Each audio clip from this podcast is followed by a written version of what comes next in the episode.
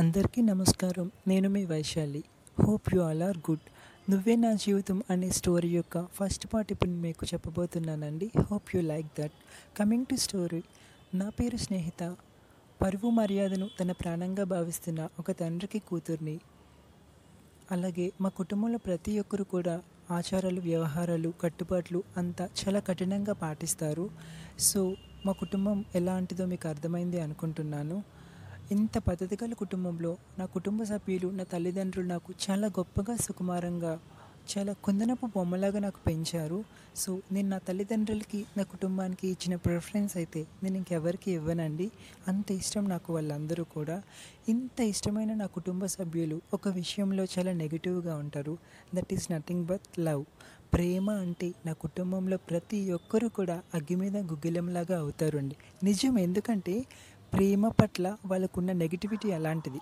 Society మారుతుంది, మనుషులు మారుతున్నారు, కానీ మా ఫ్యామిలీలో మనుషులైతే అసలే మారట్లేదు. కానీ ఇంత ఇలాంటి ఫ్యామిలీలో మీరు అనుకుంటారా, నేను కూడా ఒక అబ్బాయిని ప్రేమించి నేను తనతో పెళ్లి చేసుకొని తనతో జీవితాంతం కలిసి ఉంటానని నేను అనుకోలేను కదా. అందుకే ఇంతవరకు కూడా నేనైతే చక్కగా పెరిగాను, కానీ లవ్ అనే పదాన్ని నా లైఫ్లోకి కూడా రానివ్వలేదు. నా కుటుంబం పరిస్థితి నాకు తెలుసు కాబట్టి. సో ఈ ఒక్క విషయంలో తప్ప నా కుటుంబం నాకు చాలా చాలా చాలా చాలా గొప్ప ఫ్యామిలీ. నాకు ఒక వరం, దేవుడిచ్చిన వరం నా ఫ్యామిలీ నాకు. ఇది ఇలా ఉంటుండగా ఒక ఆడపిల్లకి చదువు అంటే ఒక గొప్ప వరం. ఎందుకంటే ఆడపిల్లని చదివించే తండ్రులు, దానికి సపోర్ట్ చేసే ఫ్యామిలీ చాలా తక్కువ. సో నాకు కూడా అలానే చాలామంది మా ఫ్యామిలీలో మా ఫాదర్కి చెప్పారు, అమ్మాయి చదువుకొని ఎవరు కుదిరిస్తుంది చెప్పు, ఎందుకు చదివించడం, పెళ్లి చేసేయచ్చు కదా అని. కానీ మా ఫాదర్ ఏమన్నారంటే, నా స్నేహిత ఎంత చదువుకున్నా నాకు సంతోషమే, నేను సంతోషంగా చదివిస్తాను, తన ఇష్టమే నా ఇష్టమని నా ఇష్టాలకి గౌరవం ఇచ్చిన గొప్ప తండ్రి నాకున్నాడు. I'm proud of my father. నిజంగా ఒక కొడుకు తన ఫాదర్ బట్టి ప్రౌడ్ అయినా అవ్వకపోయినా, ఒక కూతురు ఎప్పుడు తన తండ్రి బట్టి ప్రౌడ్ ఫీల్ అవుతుంది. నిజంగా నాకు అంత గొప్ప తండ్రి ఉండడం నాకు నిజంగా చాలా గర్వంగా ఉంది. సో మా ఫాదర్ సక్సెస్ఫుల్గా నన్ను బీబీఏ కంప్లీట్ చేయించారు అండ్ ఇప్పుడు ఎంబీఏలో కూడా జాయిన్ చేయించారు. సో కాలేజ్ స్టార్ట్ అయిపోయింది. చాలా రోజులు, చాలా నెలలుగా కాలేజ్కి వెళ్తున్నాను. కానీ ఫ్రెండ్స్, ఇన్ని మంత్స్గా నేను గమనిస్తుంది ఏంటి అంటే, చాలా రోజులు అలాగే చాలా నెలలుగా ఒక వ్యక్తి నాకు కాన్స్టెంట్గా అబ్జర్వ్ చేస్తూ ఉండటం నేను గమనించాను. అది ఎలా అంటే, నేను నడుస్తున్న నడక, నేను ఎవరితో మాట్లాడుతున్నాను, ఎలా మాట్లాడుతున్నాను, ప్రతిదీ తదేకంగా నన్ను గమనిస్తున్నాడు ఆ వ్యక్తి. కానీ ఒకటి హ్యాపీ ఫీల్ ఇస్తుంది కదా, ఎవరైనా ఒక వ్యక్తి కాన్స్టెంట్గా మనం చేస్తున్న ప్రతి పనిని ఏకాగ్రతగా గమనించి తన టైం అంతా మన కోసం కేటాయిస్తున్నప్పుడు ఆ ఫీల్ మనకి చాలా బాగుంటుంది. కానీ అంత గొప్ప ఫీల్ని కూడా ఇష్టంగా ఫీల్ అవ్వలేని సిచ్యువేషన్ నాది. ఎందుకంటే మీకు చెప్పాను నా ఫ్యామిలీ ఎలాంటిదో. ఇలా ఉంటుండగా నేను ఫస్ట్ అనుకున్నాను ఏంటంటే, అసలు తను నన్నే చూస్తున్నాడో లేక ఇంకెవరినో చూస్తున్నాడో, ఆయన నాకెందుకు, ఎవరి కోసమో అని నేను లైట్ తీసుకున్నాను.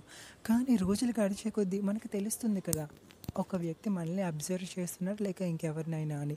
అలాగే కొంతకాలం గడిచేటప్పటికి ఆ వ్యక్తి నన్నే అబ్జర్వ్ చేస్తున్నాడని నాకు అర్థమైంది. నేను అనుకున్నాను వెళ్ళి అడుగుతాం తనకి, ఎందుకు నాకు కాన్స్టెంట్గా అబ్జర్వ్ చేస్తున్నావని.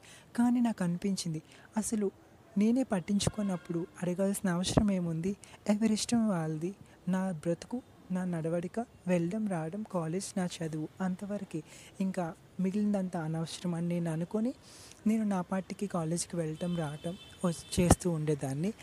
అది అలా ఉంటుండగా ఒకసారి కాలేజ్కి వెళ్తున్నప్పుడు ఒక అబ్బాయి నా చేయి పట్టుకొని నాకు మెట్ల దగ్గరికి లాగారు. నాకు సడన్గా గుండె జారిపోయినట్లుగా అనిపించింది. హే అబ్బాయి, ఎవరు నువ్వు, ఎందుకు నాకు చేయి పట్టుకొని లాగవు అంటే తను ఏమన్నారంటే, స్నేహిత ఐఎమ్ శ్రీరాజ్ అని అన్నారనమాట.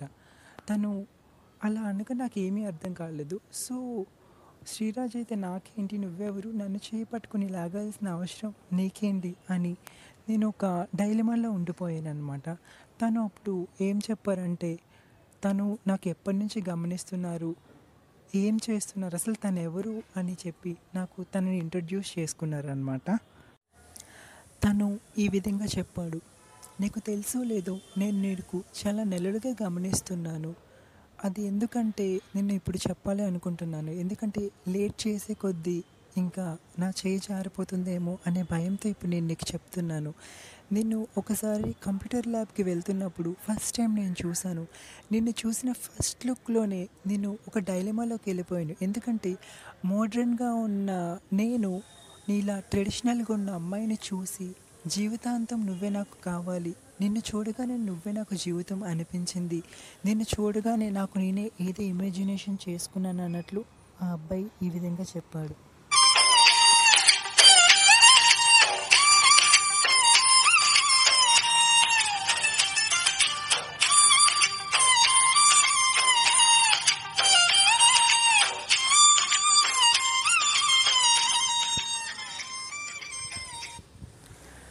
తను ఇలా చెప్పేటప్పటికీ నాకేమీ అర్థం కాలేదు. అసలు నువ్వెవ్వరు, ఎందుకు నాకు ఇలా అంటున్నావు అని చెప్పగానే, నీకు ఇంకా అర్థం కాలేదా, నేను నీకు ఇష్టపడుతున్నాను అని చెప్పగానే నేను అక్కడి నుంచి వెళ్ళిపోయాను. అలా వెళ్ళిపోయేటప్పటికీ ఆ అబ్బాయి నాకు ఫాలో అయ్యాడు. కానీ నేను తనకి మాట్లాడాలి అని అనుకోలేదు. కాబట్టి నేను అక్కడి నుంచి పర్మిషన్ తీసుకొని కాలేజ్ నుంచి ఇంటికి వెళ్ళిపోయాను. సో మరుసటి రోజు ఆ అబ్బాయి మళ్ళీ నా కోసం కాలేజ్ దగ్గర వెళ్ళిపోయాను. నేను ఆ రోజు తనతో మాట్లాడాలి అని అనుకోలేదు. కాకపోతే తను బలవంతంగా నాతో మాట్లాడుతున్నాడు. సో తను ఈ విధంగా అంటున్నాడు, స్నేహిత ప్లీజ్ ఒక్క నిమిషం నాకు మాట్లాడే ఛాన్స్ ఇవ్వు, దయచేసి ఇవ్వు అనగానే అప్పుడు నేను అన్నాను, ఏంటి శ్రీరాజ్, ఎందుకు నువ్వు మాట్లాడుతుంది ఏంటి, అసలు నీకైనా అర్థమవుతుందా, ఎందుకు నాకు ఇలా ఇబ్బంది పెడుతున్నావు అనగానే, దయచేసి ఒక్క నిమిషం నేను మాట్లాడేది అర్థం చేసుకో అని చెప్పగానే, సరే చెప్పు అనగానే ఆ అబ్బాయి ఈ విధంగా చెప్పాడు. నన్ను చూడని నీ కళ్ళంటే చాలా ఇష్టం, నాకు వినిపించని నీ మాటలంటే చాలా ఇష్టం, నాతో నడవని నీ అడుగులంటే ఇంకా ఇష్టం. మాట్లాడాలి, ఒక మాట చెప్పాలి, నువ్వే నా ధైర్యం, నువ్వే నా ఆనందం, నువ్వే నా బలహీనత, నువ్వే నా ప్రాణం. నీలాంటి అమ్మాయి ప్రేమని పొందడం నా అదృష్టం లక్ష్మి. తను ఇలా చెప్పేటప్పటికీ నేను ఒక షాక్ అయిపోయాను. ఏంటి శ్రీరాజ్, ఏం మాట్లాడుతున్నావు నువ్వు, లవ్ ఏంటి, నీకేమైనా పిచ్చా, నువ్వేం మాట్లాడుతున్నావో నీకు అర్థమవుతుందా అని అనగానే తను ఈ విధంగా చెప్పాడు, స్నేహిత నేను అన్నీ ఆలోచించి ఈ నిర్ణయం తీసుకున్నాను, అందుకే నీకు ఎంతకాలంగా అబ్జర్వ్ చేస్తున్నాను, నాకు నువ్వు చాలా నచ్చావు, చూడగానే నచ్చావు, నిజానికి నువ్వు చూడగానే లక్ష్మీదేవుల నా కళ్ళ కనిపించావు, అందుకే నేను నీకు లక్ష్మి అని కూడా ముద్దుగా అనుకుంటాను నాలో నేను. కానీ ఒక వ్యక్తి ఒక అమ్మాయిని చూడగానే లవ్ అంటే అందరూ ఏదో అట్రాక్షన్ అనుకుంటారు, అది అట్రాక్షనా లేక నిజంగా నా మనసుకి అనిపించిందా అని కన్ఫర్మ్ చేసుకోవడానికి ఇన్ని నెలలు నేను టైం తీసుకున్నాను. నీ వే ఆఫ్ ఇన్నోసెన్స్, నీ వే ఆఫ్ టాకింగ్, నీ వే ఆఫ్ హెల్పింగ్ అదర్స్, ప్రతి ఒక్కటి నాకు ఇష్టం స్నేహిత, అందుకే నువ్వే నా జీవితం అనుకున్నాను, అండ్ నా జీవితంలో నడిచే ప్రతి క్షణం నీతోనే నడవాలి అనుకున్నాను అని శ్రీరాజ్ చెప్పేటప్పటికీ నేను షాక్ అయిపోయి అక్కడి నుంచి వెళ్ళిపోయాను. అక్కడి నుంచి వెళ్ళిపోయేసరికి శ్రీరాజ్ ఫ్రెండ్ అయిన ఒక అమ్మాయి నా దగ్గరికి వచ్చి ఈ విధంగా అడిగింది, స్నేహిత ఏంటి నువ్వు తనకి ఏ విధంగా నువ్వు రెస్పాండ్ కాలేదు, అసలు నీ మనసులో ఎలాంటి ఫీలింగ్ లేదా తన మీద, శ్రీరాజ్ అయితే నిన్ను చాలా సిన్సియర్గా చాలా నెలలుగా ప్రేమిస్తున్నాడు, తన సిన్సియారిటీ ఏంటో ఒక ఫ్రెండ్గా నాకు తెలుసు, తను తన లైఫ్ని నీతోనే ఊహించుకుంటున్నాడు, నువ్వే తన లైఫ్ అనుకుంటున్నాడు అని చాలా గొప్పగా శ్రీరాజ్ కోసం అలాగే శ్రీరాజ్కి నా మీద ఉన్న ఫీలింగ్స్ కోసం ఇష్టం కోసం నాకు చెప్పేసరికి నేను తన ఫ్రెండ్తో ఈ విధంగా అన్నాను, నాకు కూడా ఒక అబ్బాయిని ఇష్టపడాలని, ఒక అబ్బాయితో నాకు ఇష్టం వచ్చిన అబ్బాయితో, నన్ను ఇష్టపడే వ్యక్తితో, నన్ను ప్రేమించే వ్యక్తితో కలకాలం నడవాలని నాకు ఉంటుంది. కానీ దానికి కుటుంబాలు అంగీకరిస్తాయా, నా కుటుంబం ప్రతి విషయంలో నన్ను ఎంతో గొప్పగా పెంచిన నా కుటుంబం ప్రేమ విషయంలో మాత్రం నన్ను అంగీకరించదు. ఎందుకంటే ప్రేమ అనగానే నా కుటుంబంలో ప్రతి ఒక్కరూ రగిలిపోతారు, అలాంటిది నా ప్రేమను అంగీకరిస్తారని నేను ఎలా అనుకుంటాను. సో నా కుటుంబం ఒప్పుకోదని నాకు తెలిసినప్పుడు నేను తన లవ్ యాక్సెప్ట్ చేసి తన జీవితంలో తనకి అందని ఒక చేదు జ్ఞాపకంగా మిగిలిపోవడం నాకు ఇష్టం లేదు. కాబట్టి నేను తన ప్రేమను అంగీకరించలేకపోయాను. నేను నిజానికి శ్రీరాజ్ నాకు ప్రేమిస్తున్నాడని నాకు ఇప్పుడే తెలుసు. కానీ తన ప్రేమ అంగీకరించలేని ఒక దీనమైన ఒక అమ్మాయిని నేను తన ప్రేమను పొందుకునే అదృష్టం భగవంతుడు నాకు ఇవ్వలేదు. సో తన లైఫ్ అయినా సంతోషంగా ఉండాలి కాబట్టి నేను తన లైఫ్ అంగీకరించలేదు, తన లైఫ్లోకి రావటానికి నేను అంగీకరించట్లేదు అని నేను తన ఫ్రెండ్తో చెప్పగానే తన ఫ్రెండ్ వెళ్ళి శ్రీరాజ్కి ఈ విషయం అంతా చెప్తే శ్రీరాజ్ నా దగ్గరికి వచ్చి శ్రీరాజ్ ఈ విధంగా అన్నాడు, స్నేహిత, నువ్వు నీ కుటుంబం కోసం అయితే ఏమీ బాధపడద్దు. నేను మీ ఫ్యామిలీ మెంబర్స్ ప్రతి ఒక్కరిని ఒప్పించిన తర్వాత నిన్ను పెళ్లి చేసుకుంటాను అండ్ నీ కుటుంబాన్ని ఒప్పిస్తానని మాటిస్తున్నాను. దయచేసి నన్ను నమ్ము, నన్ను కాకపోయినా నీ మీద నాకున్న ఇష్టాన్నైనా నమ్ము స్నేహిత అని తను చాలా చాలా ప్రాధాయపడ్డాడు. అండ్ నేను కూడా తన ప్రేమ, నా మీద తనకున్న ప్రేమను చూసి ఇంకా నా ఇష్టాన్ని ఆపుకోలేక శ్రీరాజ్ నువ్వు కూడా నాకు చాలా ఇష్టం, ఎప్పటి నుంచో నువ్వు నన్ను ఇష్టపడుతున్నావు అన్న విషయం నాకు తెలుసు. ఒక అమ్మాయిగా ఆ ఇష్టాన్ని అంచుకోవడం చాలా కష్టం, కానీ నా కుటుంబం పరిస్థితిని బట్టి ఆ ఇష్టాన్ని అంచుకోవాల్సి వచ్చింది.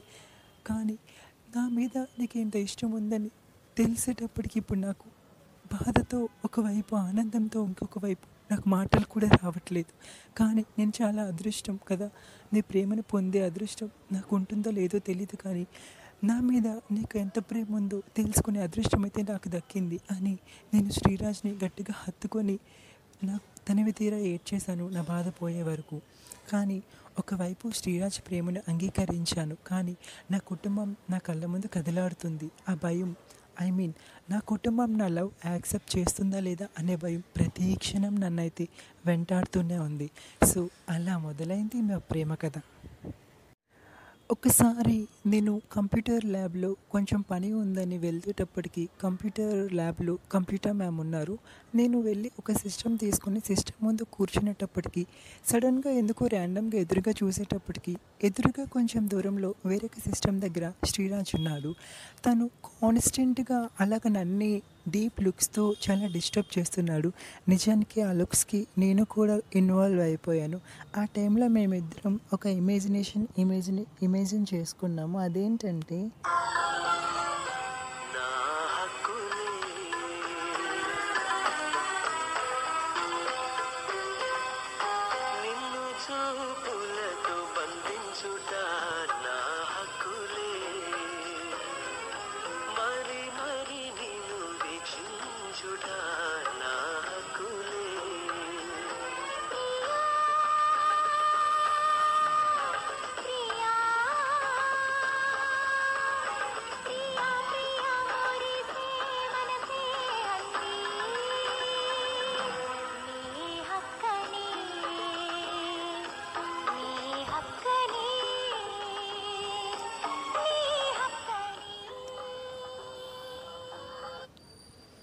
ఈ విధంగా మేమిద్దరం ఊహించుకున్నాం. కానీ నిజానికి లుక్స్లో ఉన్న లవ్ మరెందులోనూ ఉండదు. అందరూ అనుకునేటట్లు లవ్ అంటే ఒక ఫిజికల్ అట్రాక్షన్, ఫిజికల్గా కలవడం అలాంటిది కాదు. కానీ నిజమైన ప్రేమ చూపుల్లో మాత్రమే ఉంటుందని ఆ క్షణం శ్రీరాజ్ నా కళ్ళల్లోకి చూస్తున్నప్పుడు నాకు అర్థమైంది.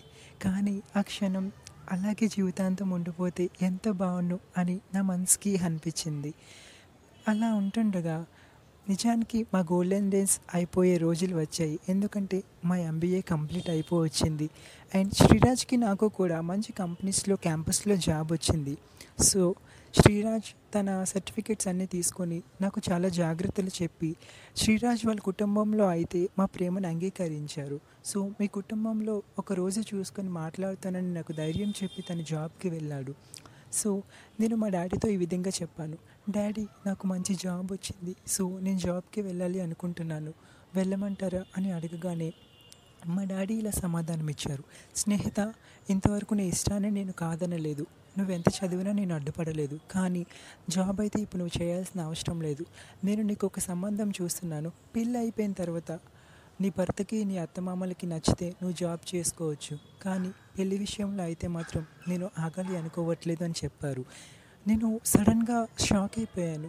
డాడీ ఏంటి ఇలా అంటున్నారు, ఎందుకు నాకు ఇంత త్వరగానే పెళ్లి చేయాలనుకుంటున్నారు డాడీ, ప్లీజ్ డాడీ అని అనగానే, స్నేహిత, నీకు పిచ్చా, నీ ఇష్టాలను ఎప్పుడూ కాదనలేదు, నీకు ఇంత వయసు వచ్చిన తర్వాత ఇంకా పెళ్లి చేయకుండా ఉండటం మా వల్ల కాదు, నీకు పెళ్లి చేసి ఒక దారి చూపిస్తే మాకు కాస్త బాధ తీరుతుంది అని అన్నారు. అప్పుడు నేను అన్నాను, డాడీ, నేను మీకు ఒక భారంగా కనిపిస్తున్నానా? మీరు కూడా అందరు తండ్రులు తన ఆడపిల్ల భారం అనుకున్నట్లే నన్ను కూడా భారంగానే ఫీల్ అవుతున్నారా? ఎందుకు డాడీ ఇలా చేస్తున్నారు?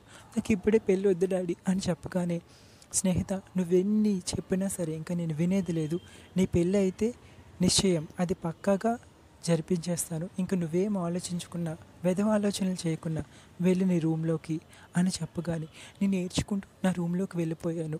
ఎందుకంటే నా మనసులో శ్రీరాజ్ ఉన్నాడు, కానీ ఇప్పుడు వేరొక వ్యక్తితో పెళ్లి చేసుకొని మనసు ఒకచోట శరీరం ఒకచోట ఉంచలేను నేను. ఎందుకంటే అది నా వల్ల కాదు. ప్రతి ప్రేమించిన అమ్మాయి కూడా తన ప్రేమించిన వ్యక్తితోనే జీవితం ఊహించుకుంటుంది. అలా కాదని వేరొకరితో తన పెళ్ళి అయితే అది నరకమే అమ్మాయికి. అది ఒక్కరోజు 2 రోజులు నరకం కాదు, కానీ జీవితాంతం కూడా అమ్మాయి వేదన పడుతూ ఉండాలి. అంత వేదన భరించే ఓపిక నాకు లేదు.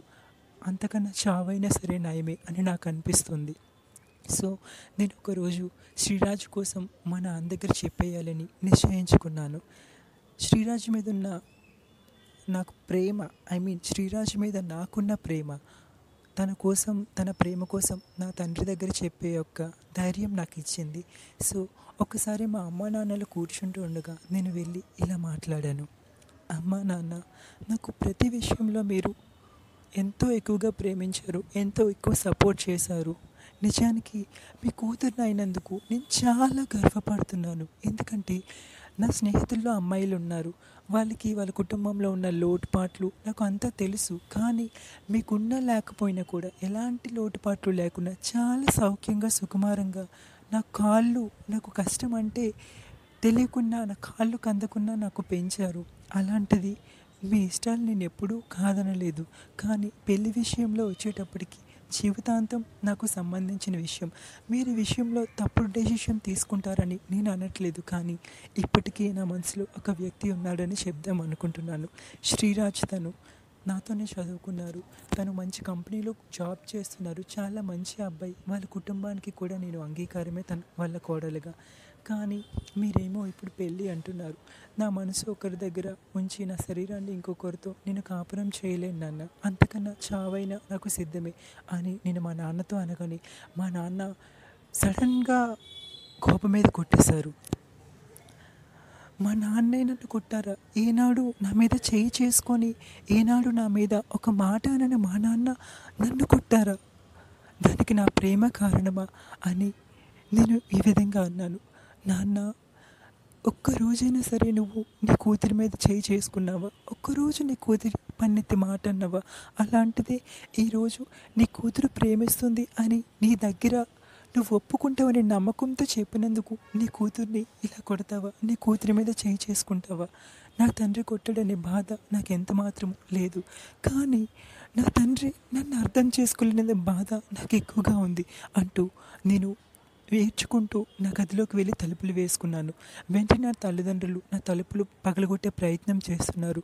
నేను శ్రీరాజు లేని జీవితం నాకొద్దు, నా మనసు ఒకచోట శరీరాన్ని ఇంకొక చోట ఉంచి నేను వేదన పడలేను, అంతకన్నా నాకు చావే నయం అనుకొని నేను విషం తాగేశాను. కానీ నా తల్లిదండ్రులు నా ముందు ఇంకా కదలాడుతున్నారు. ఆఖరిగా వాళ్ళని చూసుకొని నా ప్రాణం విడిచేద్దామని తలుపులు తెరిచాను. నా అమ్మ నాన్నలు నా కోసం చాలా కంగారు పడుతున్నారు, ఏంటి స్నేహిత ఇలా చేస్తున్నావని. అప్పుడు నేను ఈ విధంగా అన్నాను. అమ్మా నాన్న, మీరు నాకు ప్రతి ఒక్కటి చాలా గొప్పగా చూసుకున్నారు, కానీ నా పెళ్లి విషయంలో మాత్రం నా మనసుకు నచ్చిన వాడిని ఇవ్వట్లేదు. జీవితాంతం నేను నరకం పడలేను, అందుకే నేను విషయం తాగాను. దయచేసి నన్ను క్షమించండి. మీ కూతురిని అయినందుకు నేను గర్వపడుతున్నాను. ఒక నచ్చిన వ్యక్తి దగ్గర తన భార్యగా నేను ప్రతి క్షణం ప్రతిరోజు చచ్చిపోయే కన్నా మీ కూతురుగా నేను ఈ ఇంట్లో చచ్చిపోవడమే నాకు చాలా సంతోషకరం అంటూ నేను రక్తం కక్కుకుంటూ అక్కడే స్పృహ కోల్పోయాను.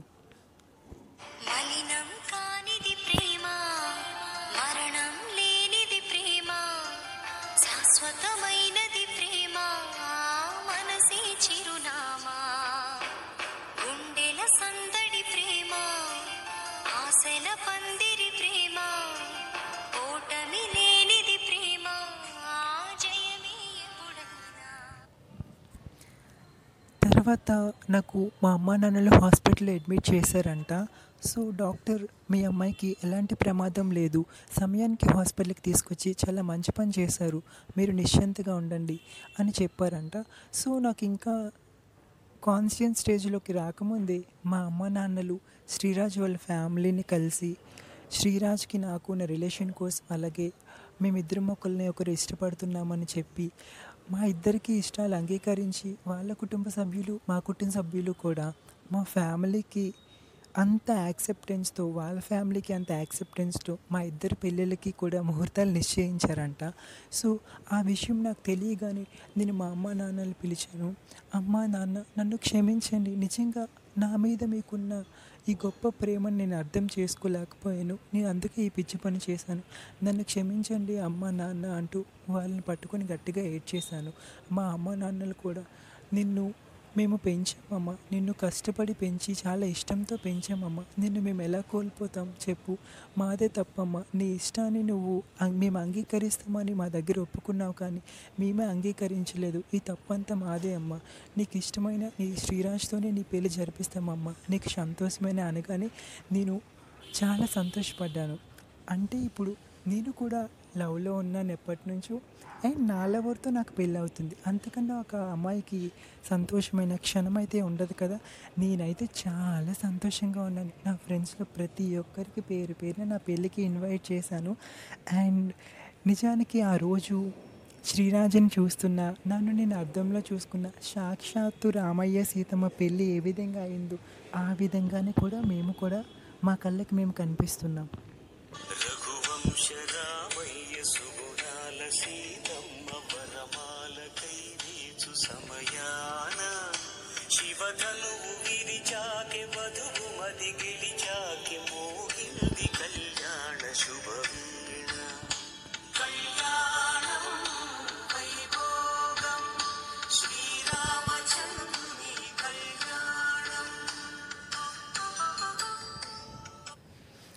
ఈ విధంగా పెళ్లి పందిట్లో మేమిద్దరం కూర్చున్నప్పుడు అక్కడ జరుగుతున్న ప్రతి తంతు కూడా చాలా చాలా ఆనందాన్ని ఇస్తుంది.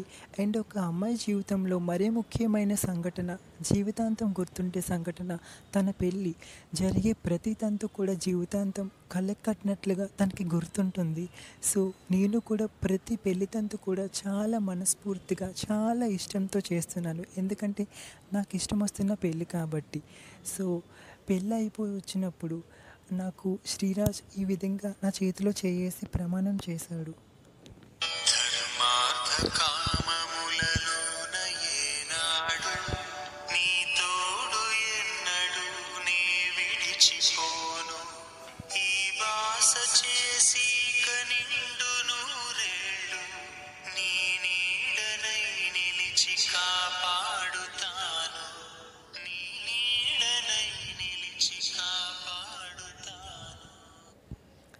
ఈ విధంగా చెప్పగానే నాకు చాలా సంతోషం వచ్చింది. నా తల్లిదండ్రుల అంగీకారంతో, వాళ్ళ తల్లిదండ్రుల అంగీకారంతో, నా ఫ్రెండ్స్ సమక్షంలో, నా ఫ్యామిలీ మెంబర్స్ సమక్షంలో నేను కూడా నేను ప్రేమించిన అబ్బాయిని పెళ్లి చేసుకున్నాను. సో జీవితాంతం ఇలాగే కలిసి ఉండాలని అనుకుంటున్నాము. అలా జరిగిందండి నా మ్యారేజ్. అనుకోకుండా ప్రేమలో పడ్డాను, అనుకోకుండా నేను ప్రేమ పెళ్ళి కూడా చేసుకున్నాను. సో ఇది ఇలా లైఫ్ లాంగ్ మేమిద్దరం కలిసి ఉంటామని అనుకుంటున్నాము. This is the first part. Hope you like that and stay tuned for the second part. Until then, take care and bye bye guys. Miss you so much and thank you for your support.